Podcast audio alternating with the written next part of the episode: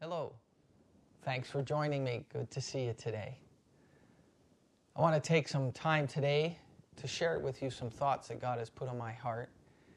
The thoughts center about voices. I've been doing a lot of thinking about the voices that we listen to and the effect that they have on our lives.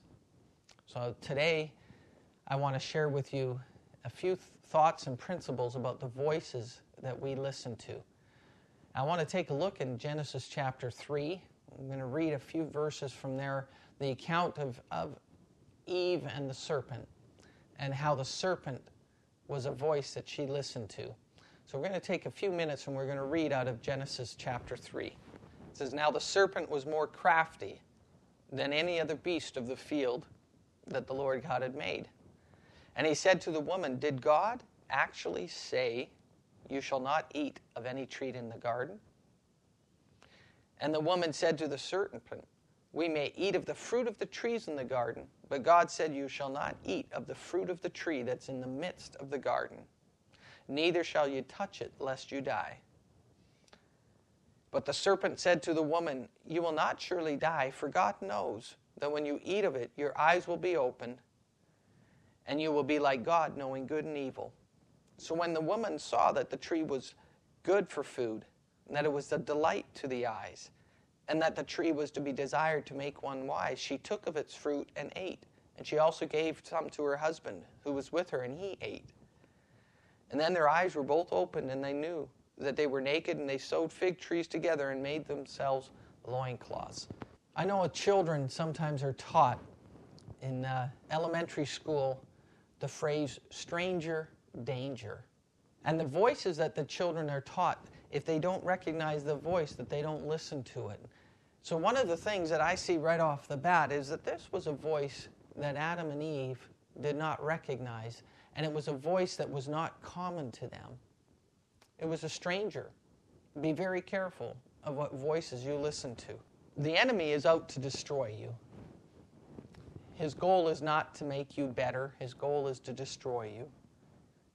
In John, Jesus says, The thief comes to steal, kill, and destroy, but I've come to give you life and to give it to you more abundantly. So we see a description of the life that Jesus wants for you and the life the enemy, Satan, wants for you, the devil. Jesus is constructive. He's for your good. He wants you to have life and to have it more abundantly. The enemy wants to steal, kill, and destroy.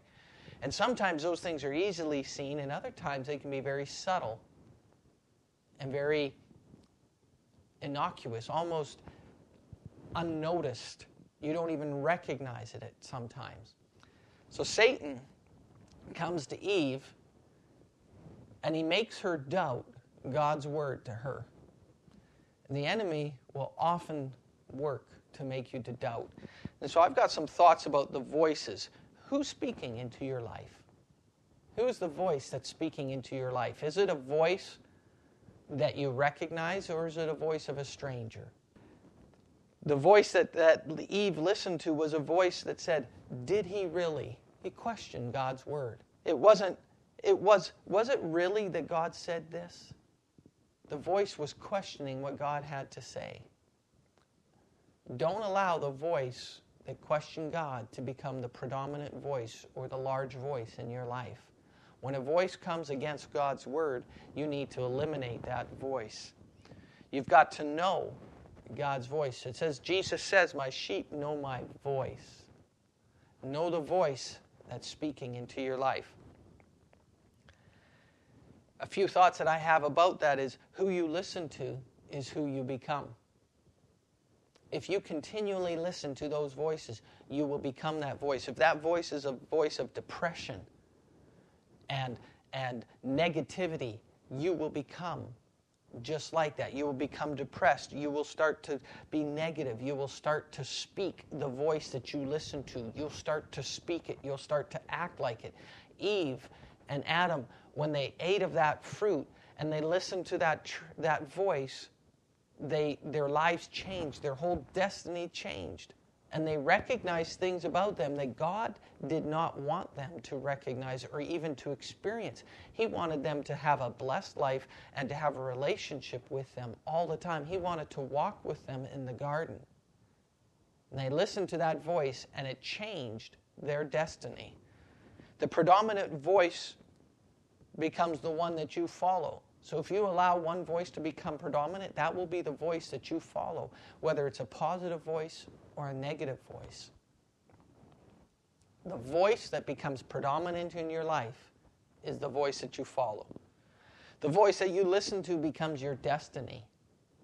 Adam and Eve listened to that voice, and it became their destiny. It's very important to know the voice that you're listening to. Your future is connected to the voice that you listen to. Your future depends on who you listen to. Professional athletes are taught to listen and to, to encourage themselves and have positive thought and reinforcement. They're taught to be very careful who they listen to, not to listen to negative thoughts, not to listen to negativity, not to listen to somebody that causes them to doubt their abilities. They're taught to listen to someone that will listen, encourage them. That's what a coach does. Listening to the certain voice. Be careful of the voice that you listen to.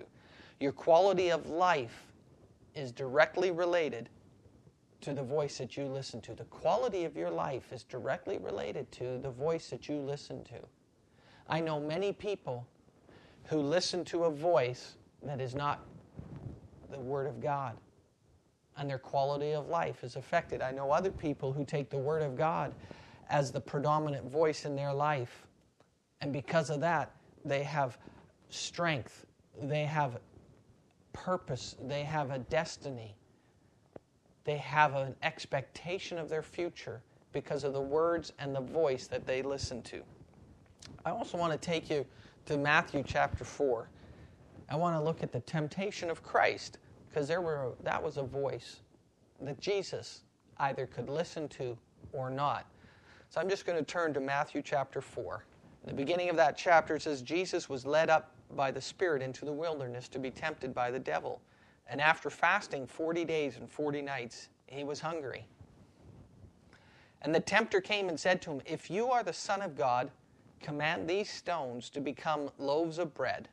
But he answered, and Jesus answered, and he said, It is written, Man shall not live by bread alone, but by every word that comes from the mouth of God. Then the devil took him to the holy city and he set him on the pinnacle of the temple and he said to him, If you're the Son of God, if you are the Son of God, throw yourself down. For it is written, He'll command His angels concerning you, and on their hands they will bear you up, lest you strike your foot against a stone. And Jesus said to him, Again it is written, You shall not put your Lord to the test. You shall not put your Lord God to the test. Again, the devil took him to a very high mountain and he showed him all the kingdoms of the world and all their glory. And he said to them, All of these I'm going to give to you if you'll fall down and worship me. And then Jesus said to him, Begone, Satan. Begone, Satan, for it is written, You shall worship the Lord your God, and him only shall you serve. Then the devil left him, and behold, angels came and they ministered unto him. Jesus, three times, he was tempted. And the devil came and he used the word if. When somebody uses the word if, what happens is it causes you to have doubt. It causes you to question. It causes you to, to wonder if that is real. Did God really say that? If that's true, if this, and what happens is you start listening to that voice.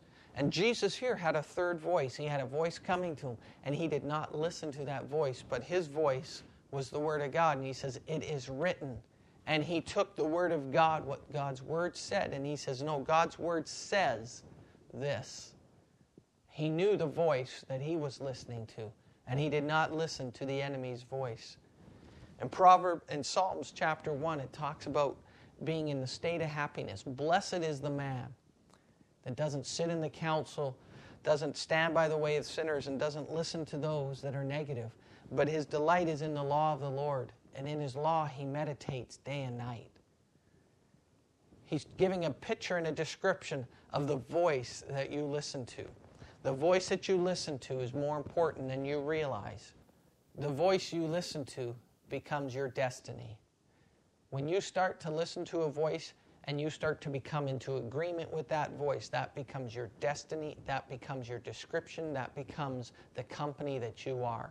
Your future is connected to the voice that you listen to today.